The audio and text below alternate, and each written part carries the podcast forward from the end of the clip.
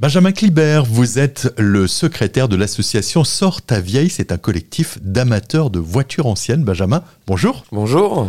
Cette année, à nouveau, vous allez euh, parader avec vos plus belles voitures au centre-ville de Haguenau les 10 et 17 décembre prochains dans le cadre des festivités de Noël. Une parade, mais pas que, c'est une parade tout en lumière. L'idée est partie d'où L'idée est partie d'une réunion entre euh, amateurs de véhicules de collection et on a volé en quelque sorte l'idée à Orange, la ville d'Orange dans le sud, qui organisait cette parade depuis plusieurs années déjà. Une décoration 100% Noël. C'est ça. Plus ça brille, plus il y a de déco, mieux c'est. Faut qu'on nous voit de loin et que les voitures flashent dans tous les sens. Et puis, il n'y a pas de limite. On peut aussi décorer la voiture, mettre des personnages. Tout à fait. On peut reprendre l'exemple de l'année dernière, un participant qui avait mis une vieille moto avec avec un nounours taille réelle déguisé en Père Noël. Dès à présent, c'est une trentaine de véhicules qui sont inscrits pour ces différentes dates. Oui, et chaque date aura des véhicules différents. Une parade rallongée